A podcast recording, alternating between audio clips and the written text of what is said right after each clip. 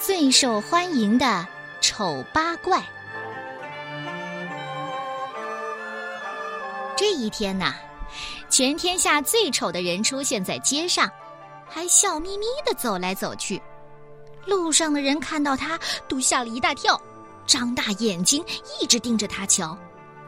那个最丑的人啊，好像完全不在乎，很有礼貌的朝他们咧嘴一笑。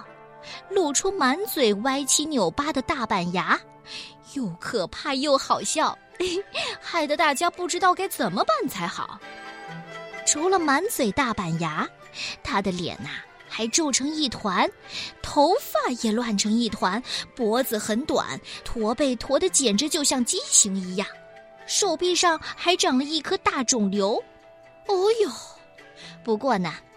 这位最丑的人满不在乎地走在街上，笑眯眯的，亲切地和大家打招呼。不管大家是躲得远远的，还是干脆就不理他。慢慢的，当他说“你好啊”这时候，也有人回答他“哎，你好”。当他问候别人说“你吃过饭了吗”，也会有人回说“呃，吃饱了”。你呢？当他问路，也开始有人敢站在他身边指路给他看。看到别人滑一跤，他会过去拉一把；当他不小心跌倒，也会有人过去扶他。慢慢的，开始有人和他聊起天来了。慢慢的，他和大家熟悉起来了。最奇怪的是啊，慢慢的，大家都喜欢起他来了。而且是很喜欢很喜欢呢，认识他的人都和他变成好朋友，常常在一起大声的聊天儿或是蹲在路边敲着盘子唱歌，跟他一起走。大家都觉得无拘无束，好像不用刻意做什么，就觉得什么都很好玩。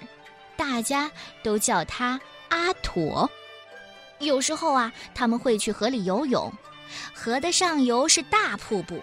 没有人敢接近大瀑布，阿驼却喜欢跑到瀑布顶上，一跃而下，跳进大瀑布里。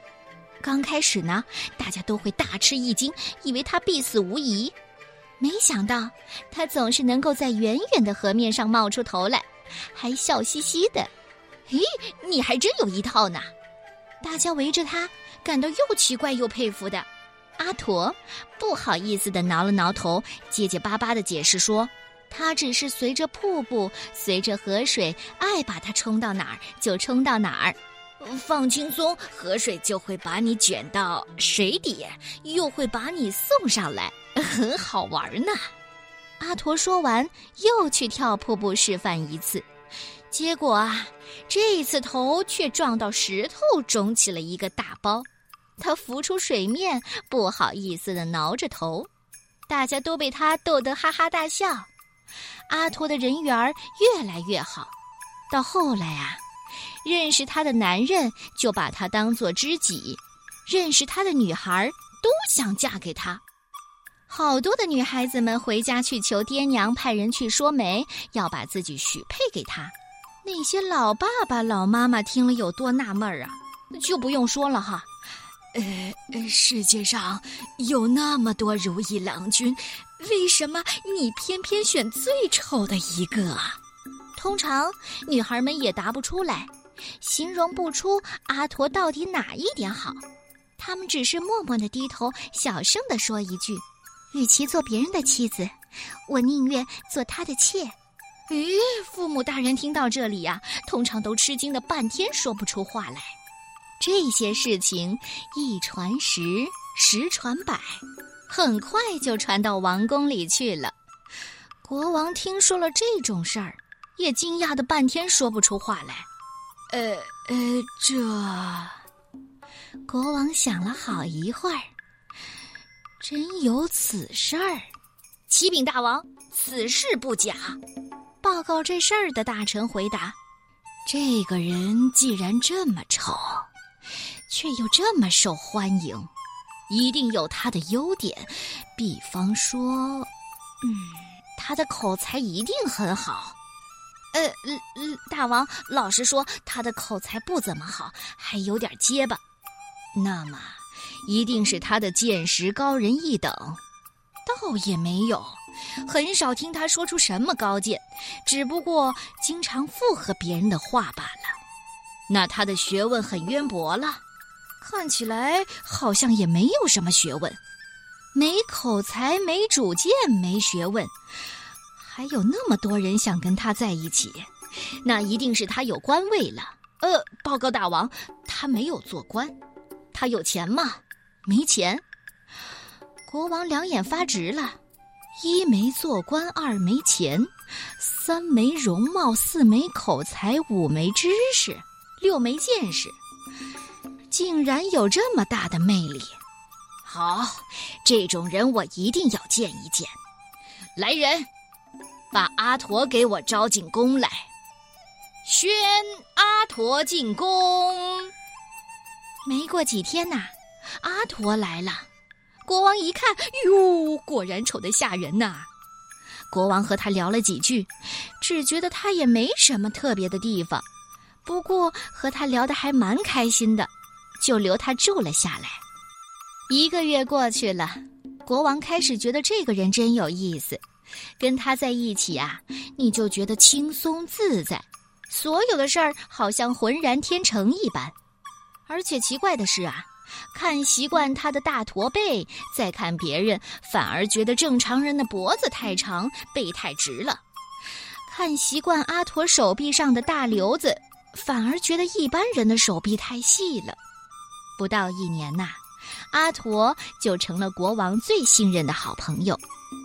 有一天，国王忍不住对阿驼说了：“阿驼啊，朝廷最缺一位宰相。”不知道你是不是愿意屈就一下？这国家大事儿呢，我总觉得要交给你才放心。没想到阿陀露出一脸为难样。呃呃，这个我再想想，让我考虑考虑。通常碰到这种不识相的家伙，国王早就勃然大怒了。哎，现在国王却只觉得羞愧万分。他他一定是觉得我不够格当国王，才不想当我的宰相。唉，好不容易半推半就，还派大臣劝了好几天，这宰相大官阿陀才答应当当看。当了宰相的阿陀每天还是笑眯眯的，他简简单单的处理国事，感觉好像没做什么事儿似的，但是国家却平安无事。人民都过得很好，却也感觉不出政府有什么德政，一切好像轻松自然，却国泰民安。这不就跟阿陀给人的感觉一样吗？当大家开始觉得一切都是宰相阿陀的功劳的时候，他却消失了。有人看到他脱下宰相的帽子，偷偷的跑去游泳。有人看到他从瀑布顶上跳下来，然后从很远的河面浮上来。他上岸来晒晒太阳，就笑嘻嘻的走了，越走越远。到后来呢，就再也没有人看过他喽。见过这位天下最丑的男人的人呐，从此以后都觉得怅然若失。国王呢？他也经常一个人在大殿里踱着步，自言自语地说：“唉，他到底是个什么样的人？自从他走后，我好像失去了什么宝贵的东西似的。他到底是个什么样的人呢？”故事就到此结束了，但是全国的人好像都有了一点改变，大家都隐约的觉得一个人的外表。再也不是那么重要了，小朋友们，这个故事好不好听呢？我们看到一个人光凭内在美，居然可以美到魅力无法挡的地步。但是在我们的常识里，美是讨人喜欢的，丑是讨人厌恶的。这种想法简直变成习惯了。一旦习惯这样想，我们就会一个劲儿的追求美，美，美。希望身边永远环绕美丽的东西，希望自己永远永远的美。